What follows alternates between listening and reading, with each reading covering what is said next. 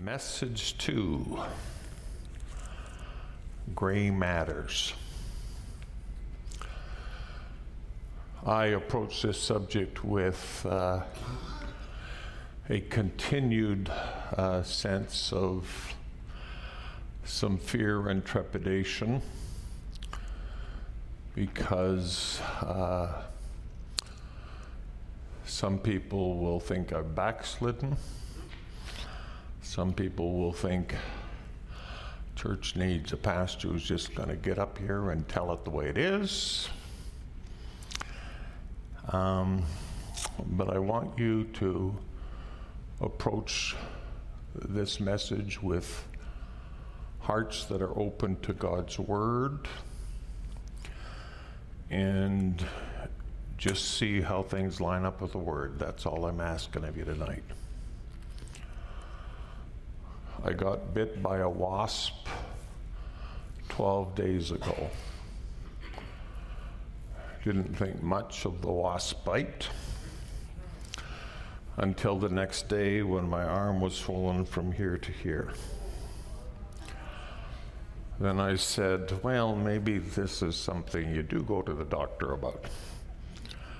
And I went to the doctor, and uh, he gave me 40 pills the size of a poodle and told me to take four of them a day. Well, they took the swelling down, which I was grateful for. We had a church board meeting on Thursday evening. I want to thank uh, you for uh, surrounding me over and over and over and over again with, with great servant leaders at the board level. At a good board meeting. Uh, they went home, I went to bed and I had the worst night's sleep I've ever had in my life. I had uh, terrible indigestion. And I don't usually have indigestion. My wife describes my stomach as uh, un- unrealistically solid. It just it's it just doesn't bother me, but had a terrible night. In the middle of the night, I got up to have a bath to see if that would help, and I looked, and my skin was covered with hives. So in the morning, my plan was to go to work, but my wife said, You're going to the doctor. So I went to the doctor, um, and they looked me over and uh, and said, You have reacted to the drugs you were given to take the infection down. Uh, you don't want to hear that. What you want to do is respond to the drugs you're given. You don't want to be reacting to them. Um, I'm feeling somewhat better tonight, but I am on a lot of pills right now. So if I fall asleep, come throw some water on me and I'll try to get rejuvenated and get going. My point in telling that story is not to get you feeling bad for me, but to challenge you to make sure that you are responding to this book tonight and you're not reacting to the message. Reacting won't do you any good. You need to respond to what the Holy Spirit wants to say to us tonight. Respond to what the Holy Spirit wants to say to us through the scriptures as we look at gray matters. So, last week we talked about the two extremes uh, in Christian convictions. And one extreme in Christian convictions is legalism. A lot of people have developed a faith that is very much based on a big set of rules. Don't do this, don't do that. Make sure you never go to. And if you just get all those rules down, then Jesus smiles down with favor on you because you're keeping the rules. very legalistic view of their faith. And on the other extreme is licentiousness, where people feel they have license to, to just live however they feel like it, do whatever they want to do it, because Jesus is a nice guy. And Jesus will forgive you. So just go have lots of fun. Because Jesus is a God of great grace and you can you can get away with almost anything as long as you go back to Jesus and tell him, ah, I kind of made a mistake there. Because I'm a Christian, I've got license to do with anything I want to do because his blood continually cleanses us from all sin. Kevin, well, let me, for, let me say this, leave that slide up. Living on either one of those ends is not where you want to be as a Christian. You don't want to be in the black or in the white zone. Kevin uh, Vanhoozer said this, and uh, the quote is up on the screen. We must therefore do all that we can to resist two opposing temptations. And he's talking about the temptations at the end of the screen each equally dangerous inasmuch as each compromises the integrity of the church's mission. The mission of the church to help people find and follow Jesus, to help people uh, come to a saving knowledge of, of our great, wonderful Lord, is seriously compromised when we are a bunch of legalistic Christians or a bunch of licentious Christians. We can't fulfill God's call on us as a church if we're living in either of those places. The problem then is we land in the middle, and the middle is messy, the middle is gray, uh, the middle, uh, next slide. Um, just is not where we're meant, is just not a healthy place for us uh, in many of our thinking, but it's the biblical place. Galatians 5, verse 1, we're memorizing it this month in New Living Translation, but I'm a bit of a rebel, so I'm going to read it out of the English Standard Version, which is what I have in my hand. For freedom, Christ has set us free. Stand firm, therefore, and do not submit again to a yoke of slavery. Jesus hasn't set you, brought you into Christ, into a relationship with Christ for you to be living a legalistic lifestyle. The problem, though, is we're not good at Christians, Christians about having to deal with the fact that maybe every once in a while we have to, have to actually pray and figure out what God wants us to do. We don't want that responsibility. We want a spiritual leader who will just tell us what to do. Is this a yes or a no, Pastor? Come on, just make it simple for me. Is this a yes or a no? But the Christian life is not that simple. And the more you travel the world, and, and, Acts 15 is a bit of a bunny trail here, but it's an example of what happens when the world collides with the gospel and the kind of decisions you have to make. But when you travel around the world, uh, you discover that parts of the world see things very differently. I uh, grew up in an environment where the worst, one of the worst things you could ever do as a guy is wear a hat to church. Terrible to wear a hat to church. And then I have the privilege to go to Israel, uh, 1985, I think it was, first time we went. And the only, and these are God's chosen people, the only people of God in God's chosen nation who don't wear hats all the time when they're approaching God's presence are the backslidden liberal Jews. The ones who take God seriously wear hats, wouldn't think of going into God's presence without a hat. And the bigger the hat, the more spiritual they are. And I'm raised that God's offended by hats.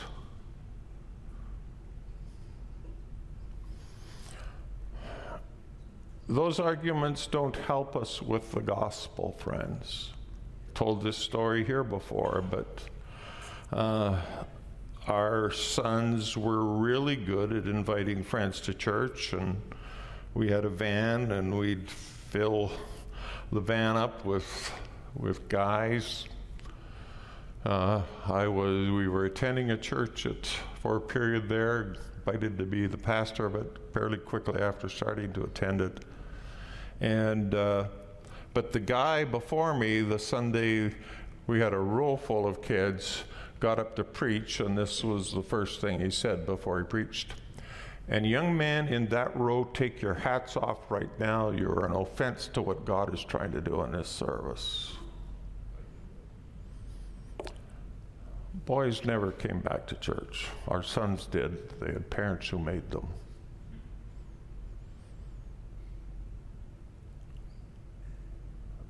Some of these rules we make, friends, are not helpful in the mission of the church. And you can't find a verse that makes a statement on it.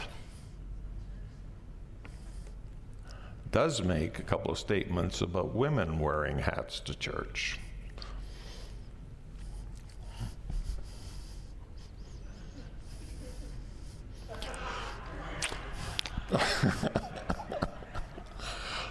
Uh, uh, uh, apparently, we have made some cultural applications there that we're all comfortable with.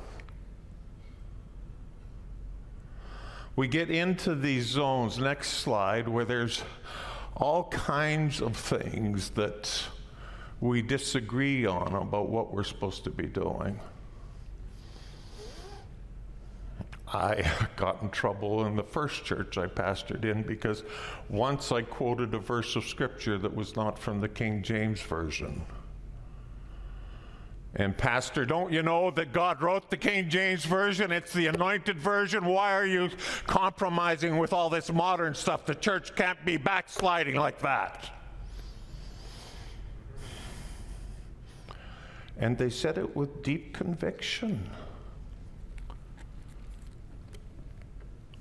Believed it with all of their hearts.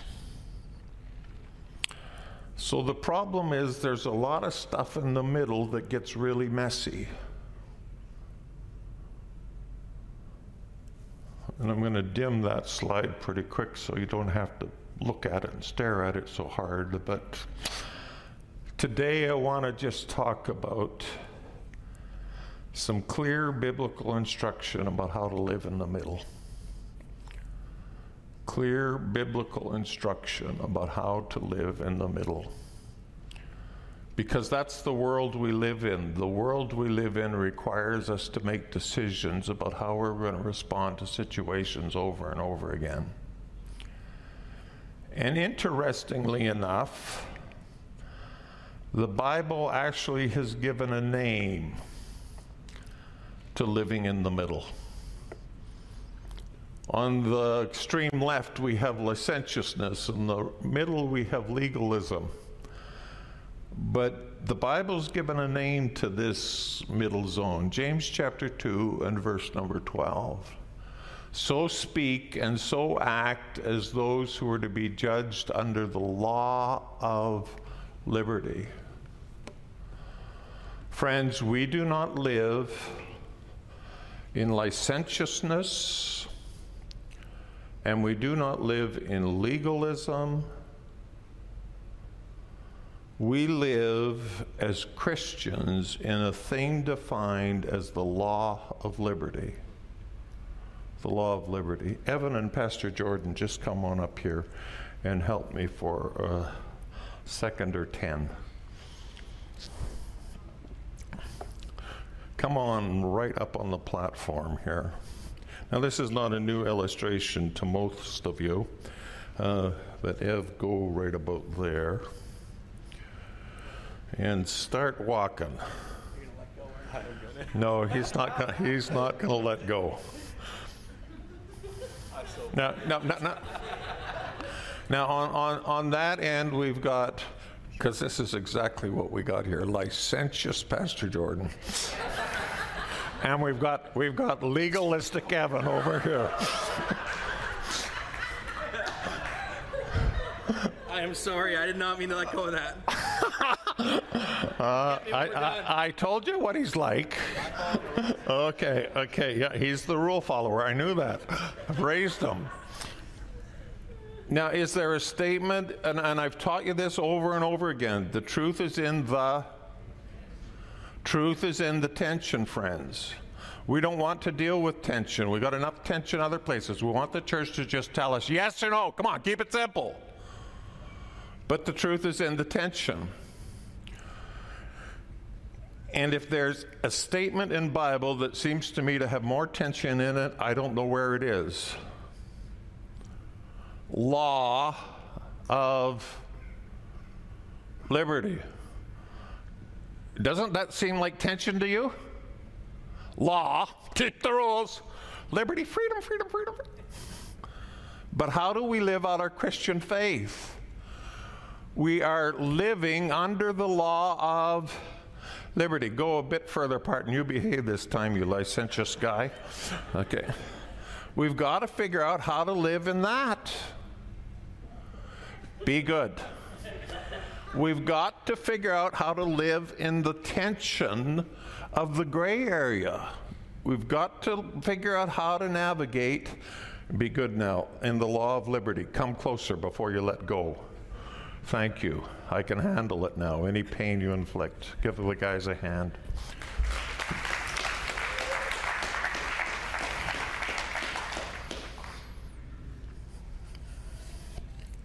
So, I want to talk tonight about what I consider to be the major principles of the law of liberty.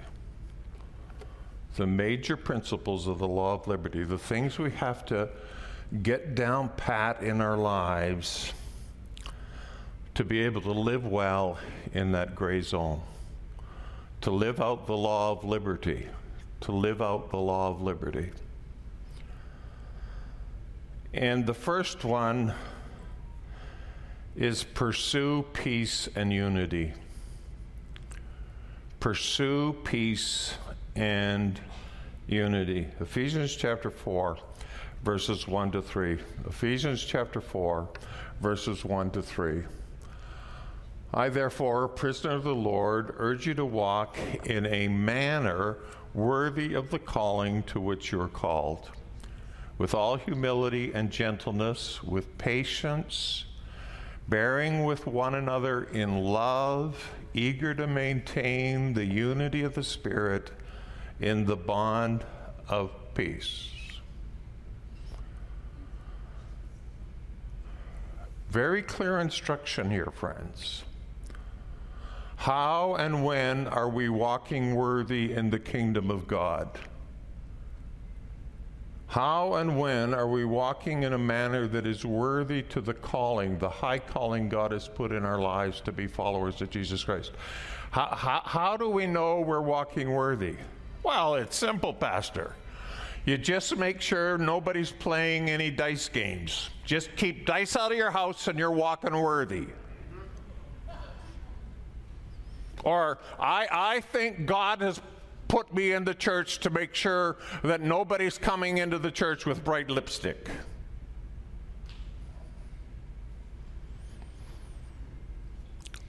I felt such a call of God on my life over the last two years, Pastor, to make sure everybody in the church is getting vaccinated.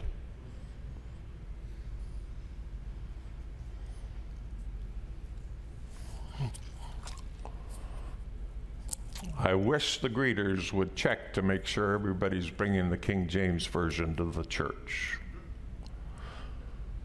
And if I just get those things down pat, then, then God is so pleased with me. And I, I, I'm finally walking worthy of the Lord Jesus Christ because I'm making sure everybody's keeping the rules. And yet the apostles say, uh, no, no, no, no, that's not how you measure it, friends.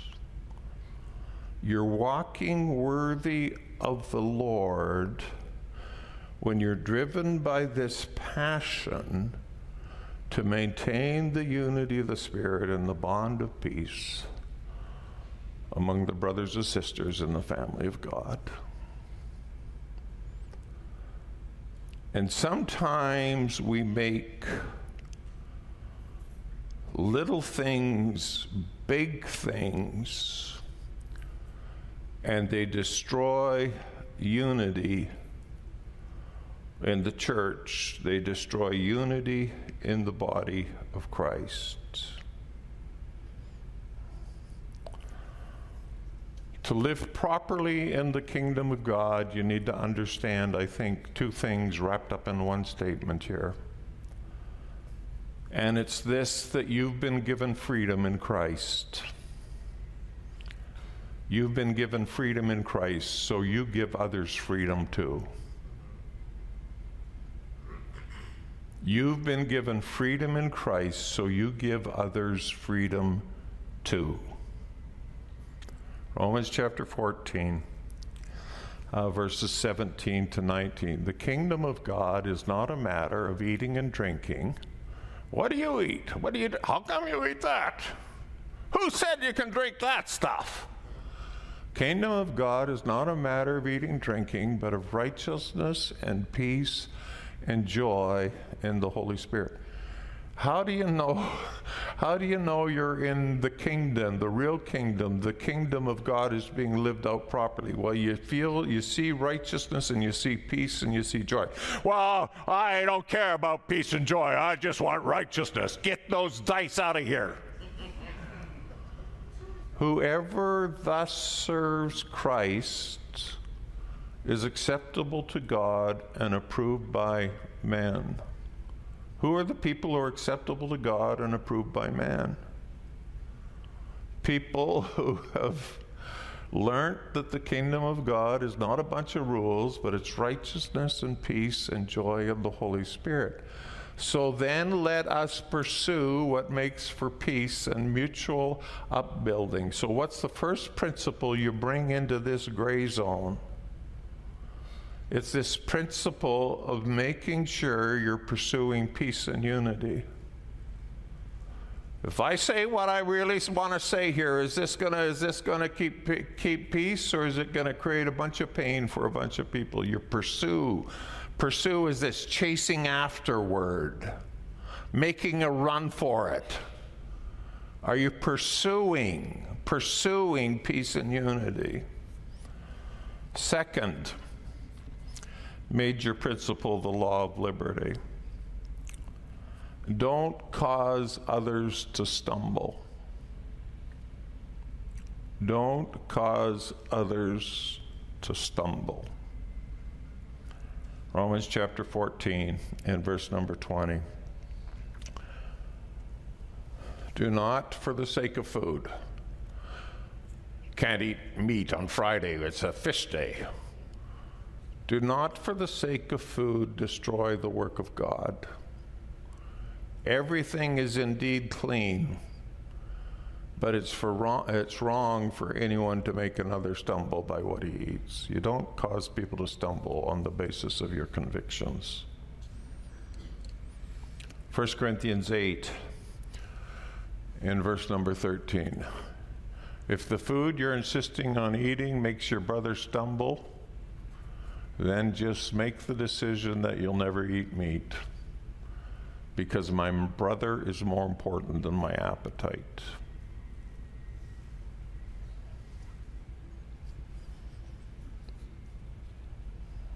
Hmm.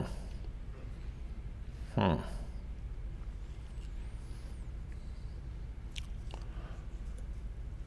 Don and I were talking yesterday to a a couple we, we, we care for deeply. and somehow we got on the subject of parents passing away. Donna and I have lost both sets of our parents in the last four years. Sometimes you don't really appreciate what you have till you don't have it anymore. Sometimes you don't think about the value of what you had until you don't have until you don't have that value speaking into your life anymore. I remember clearly the Sunday Dr. Marsh came to church. The Sunday Dr. Marsh came to church. We knew he was coming. Dr. Marsh had taught Dad and Mom in Bible college. And uh, they took me aside on Saturday afternoon and said, Dr. Marsh is coming to church tomorrow, and then he's coming to our house for dinner. John, please don't go out and skate on the backyard tomorrow, skating rink on our backyard tomorrow. That kept me awake for a while Saturday night. Hey, I liked skating on the rink my dad built for us every single winter in Calgary. And I'd always been able to skate on Sunday afternoon. But now Dr. Marsh was coming and I couldn't skate on Sunday afternoon on the rink my dad had built for me to skate on. And to me, it was just so, so, so confusing.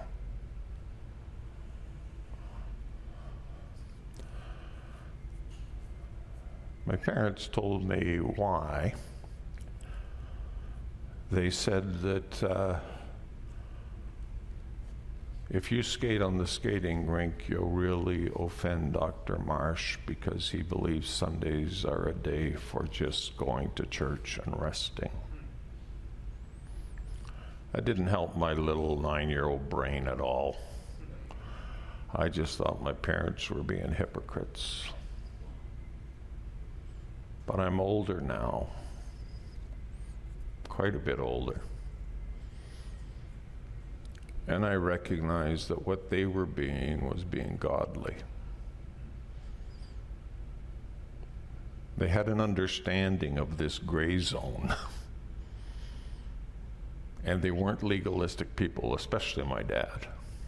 I think my dad liked breaking rules, like Pastor Jordan. Uh, but uh,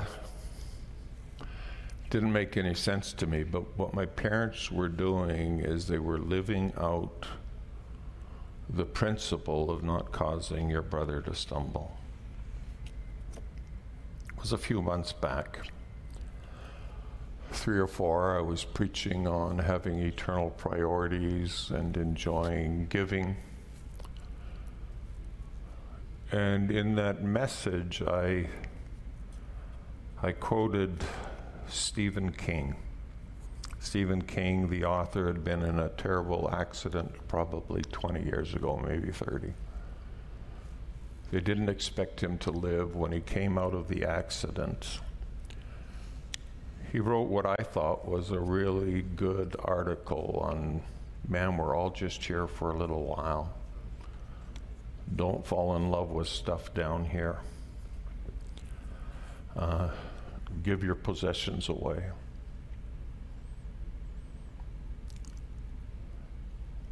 After the sermon,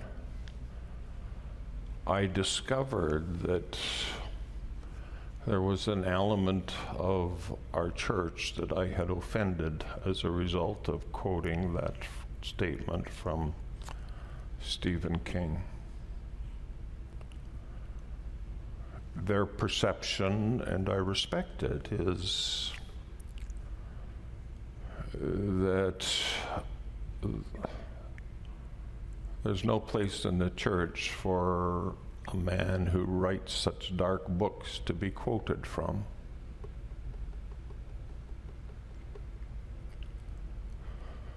I honestly had not in my thinking dug that deep. I just thought it was a good story with a good lesson. But I managed that weekend to cause offense. And I regret that, and I apologize for that.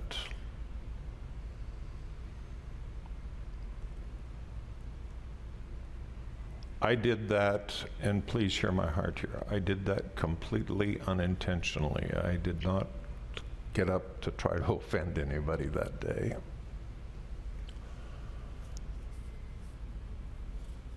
But there is a reality that there's a spectrum within the body of Christ of a lot of different opinions on a lot of different things. And I'll talk about some more principles quickly here that apply to this stuff. But as believers, we have to be very careful to not to get to the place where we think, well, it's just what I think and what I believe, and that's what matters. And we start living without due respect to the opinions and the feelings of others. That's not how we live. Don't cause others to stumble. And part of the concern in my quoting Stephen King was they felt I was given the impression that everybody should go buy 20 Stephen King's books. And uh, uh, truthfully, I don't recommend that, but truthfully, in saying that I don't recommend that, I only in my life have read one of his books and I found it so boring I never bothered reading it again, any of his stuff again. But principle number three be fully persuaded of your convictions. Be fully persuaded of your convictions. Romans chapter 14 and verse number 5. One person esteems one day better than another, while another esteems all days alike. Each one should be fully convinced in his own mind.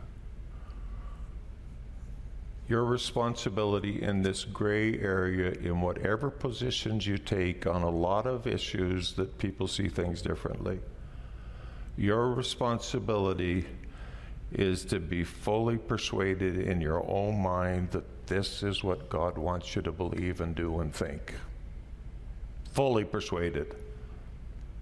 If you're having doubts, you need to get alone with Jesus some more and figure out if you've really figured it out yet. You need to be fully convinced in your own mind about the position you take. Don't do it because Granny taught it to you. Don't do it because Grandpa taught it to you. And please, please, please don't do it because Pastor John taught it to you. Be fully convinced in your own mind. Work it out. Study the scriptures whether these things are so. Be fully convinced in your own mind. I live in the Western world. I'm a Canadian raised in the Western world. And the truth of the matter is, when I pick this precious book up, I am reading this book through a lens that is highly uh, tinted with a Canadian Western view of things. It's almost impossible to not do that. It's kind of like the goldfish who live in the bowl that you bought them and it sits in your family room and they swim around this thing. And that goldfish is absolutely convinced that's what fish do. They swim around in a little bowl. They have no idea that there are fish who actually swim in a northern lake. Or maybe swim in rivers, or there are fish that actually swim in oceans. The way it is, is fish swim in bowls. And we pick this book up and read it through a Canadian lens and apply all of our Canadian convictions to it, and we're convinced there's absolutely no other way to see any other issues. And we're shocked that uh, maybe some people do things differently than we thought they needed to or should be done. 1990 something, mid 1990s. one of the most life changing experiences of my life. I took three days off and I booked a time to stay to attend a vineyard conference in uh, Edmonton, Alberta, being held in the Northlands Coliseum, the old arena Wayne Gretzky used to play in. Stayed at my Aunt Elmer's home. Got there expecting God to do something deep in my heart.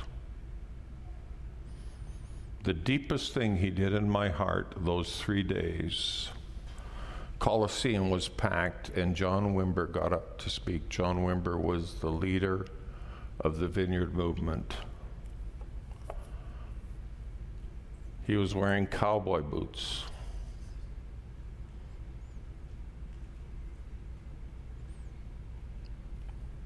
I was raised believing that preachers should wear good shoes. He's wearing cowboy. First time in my life I saw a preacher preach in blue jeans. And he was wearing a cowboy hat. And before he said a word, he took a big bottle of Coke and went.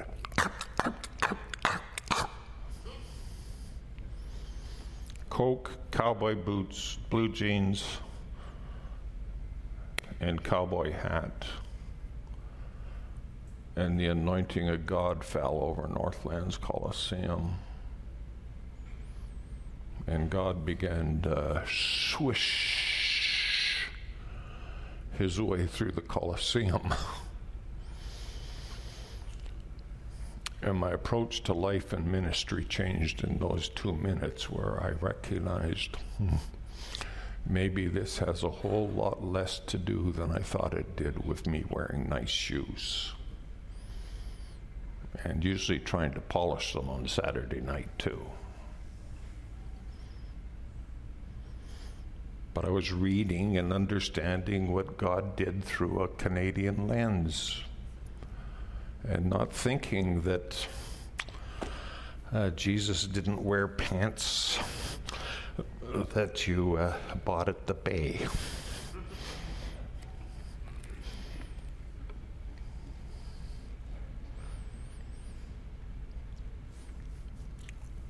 Be fully persuaded, fully persuaded that the position you're taking is something that God is pleased with and not something Grandma Smith taught you. Number four. Keep your convictions between yourself and God. Oh, this is a toughie, friends. Romans 14, verse number 4. Who are you to pass judgment on the servant of another? It is before his own master that he stands or falls. And he will be upheld, for the Lord is able to make him stand. Who are you to pass the judgment on servant of another? Friends, really, really, really think about this. Who made you so wise that you're the one who can decide what version everybody, what version of the Bible everybody else should be reading?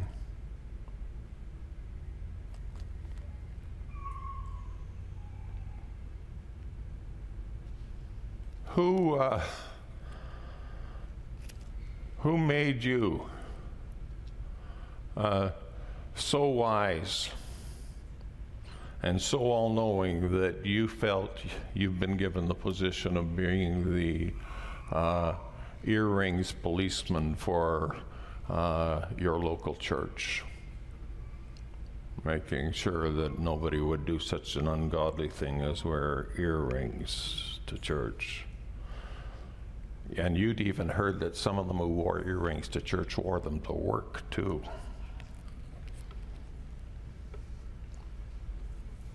Romans 14, verse 22. Whatever you believe about these things, keep between yourself and God.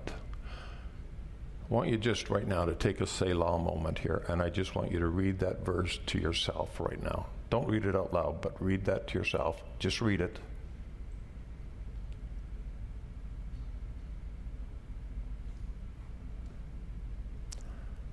That's what the New International Version says. New Living Translation says, You may believe that there's nothing wrong with what you're doing, but keep it between yourself and God. Friends, I think we're terrible at living this out.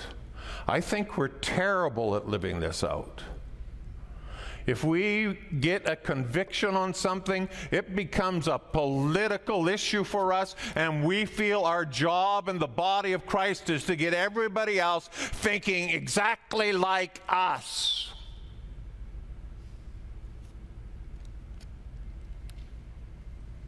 Come back to the book, friends. You may believe there's nothing wrong with what you're doing. And Paul's not saying that's wrong. But there's a but in that sentence. But keep it between yourself and God. Well, I don't like the New Living Translation. Well, let's see what the New American Standard has to say. The faith which you have has have as your own conviction before God your responsibility isn't to run around and get everybody converted to the no card playing Christian group. Have your convictions before God. I love the Amplified Version. The faith which you have now, notice the description here. The faith that you that gives you freedom of choice. We live in the law of liberty. The faith that you have, that gives you freedom of choice. That gray area is the law of liberty, liberty that gives you freedom of choice. Have as your own conviction before God. Just keep it between yourself and God.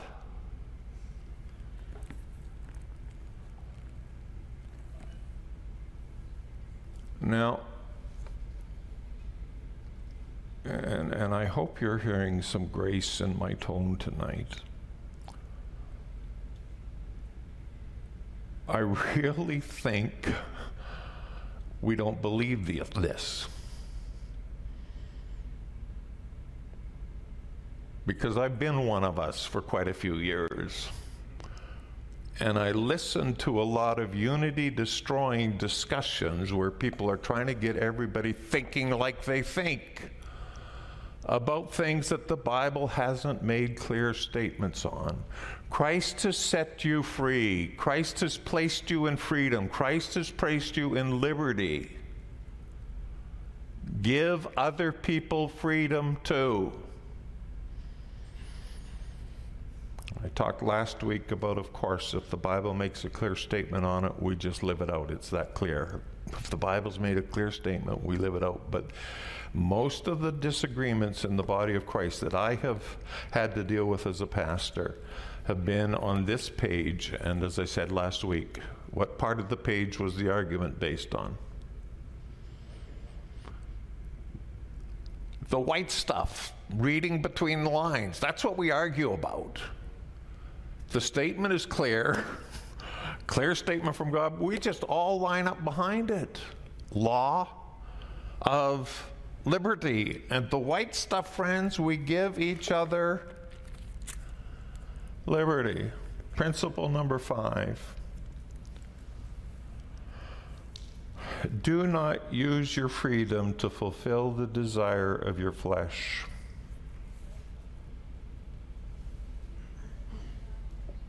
That's a misuse of your freedom. Do not use your freedom to fulfill the desire of the flesh. Galatians 5 and verse number 13. So this is 13 verses down from the verse we're memorizing this month. You're called to freedom, brothers. What are you called to? Pardon me? Freedom. We're called to freedom. If that was the New Living Translation, it would probably say, You were called to freedom, brothers and sisters. You have been called to freedom. Everybody say freedom. That's what you're called to. But only do not use your freedom as an opportunity for the flesh, but through love to. So you've got freedom. Law of liberty. Freedom.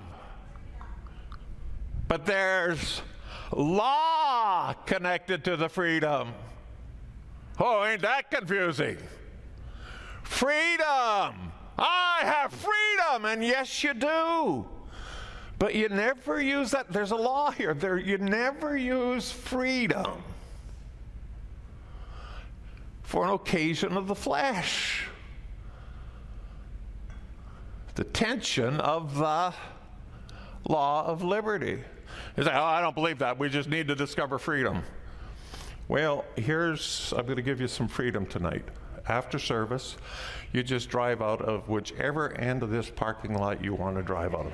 Just do it however you feel like doing it. And I'm just going to stand there and enjoy.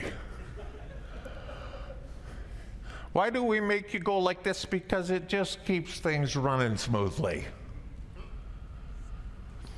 I was sitting at Living Waters Camp, family camp. I think it was Tuesday night, might have been Wednesday, could have been Monday, who knows.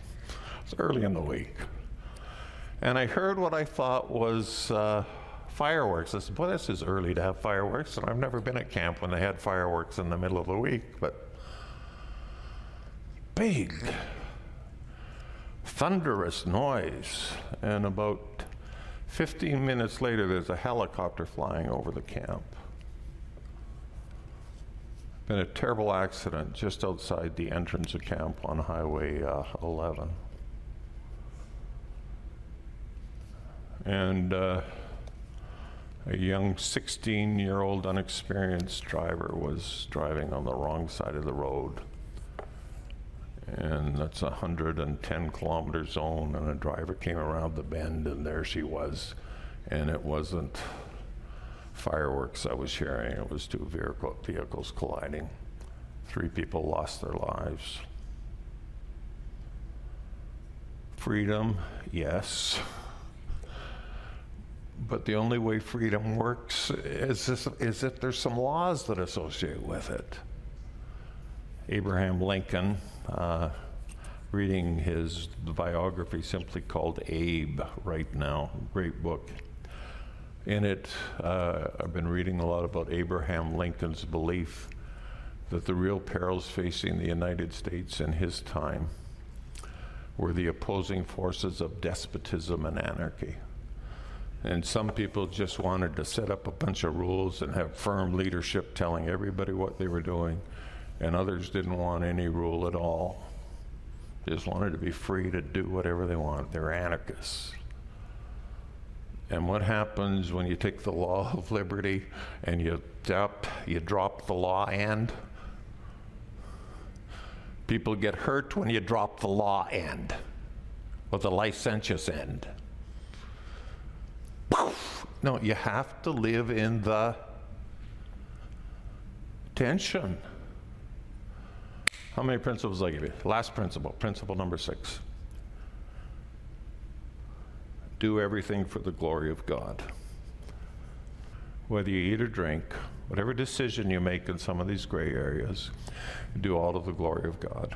We put our messages up on on YouTube every, what does it go up, Monday, Tuesday, somewhere in there. Something shocking happened this week. Somebody actually commented on the sermon. First time ever that I'm aware of on YouTube. A comment on YouTube on our sermon. I want to read it to you. From a guy who identifies himself as Guardian Meister. I suspect that's his uh, YouTube name. Pastor John, that was a very good message. I would like to posit a thought on these issues that for me really helps me resolve where I should be. I ask myself the following question Is Christ magnified in me? If the posture of the heart is a desire for Christ to be magnified, the glorious mediation of Christ takes over, and we kind of just know what to do, how to be, how to think what to say or not to say. Friends, life gets simple for us if we just determine to glorify Jesus in everything we do.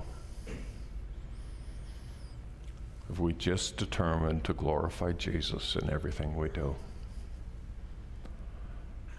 Don't use the principles of liberty to fulfill your personal desires. Don't use your personal liberty to win arguments. You don't have to attend every argument you're invited to. Give people freedom to disagree with you. Keep your convictions to yourself. And in all things, glorify Christ. I think there's two important phrases here. Danielle, just come and begin to play a bit in the background. Two important phrases in the New Testament that helps us live this out. The first one is law of liberty. Understand, friends, that in Christ we live in the law of liberty. And you're going to have to figure those, those tensions out because that is a statement full of tension. Law of liberty, it's full of tension. But you have to determine how you're going to live that out. And the second important New Testament phrase is walking in the Spirit. Walking in the Spirit. Why do you think the Bible mentions that so much in the New Testament? Because God's wise enough to know that in 20 centuries of history, not every situation that came up was going to be able to be answered with a simple yes or no. He knew it just wasn't that easy. So he says, Christians, Learn to walk in the Spirit. Learn to get alone with God. Don't make your decisions on rules that have been passed down through the traditions of man. Learn to get alone and hear from God and honor Him and please Him as you do that. We're going to close with a closing song in a minute or six, probably three or four. But I want you to look at these six principles now. And I want you to just take a moment to pray personally, quietly, thoughtfully about each of them. And just ask the Lord to help you to live out those principles. Because they're life changers. And they are principles that God has called us to live with and live under.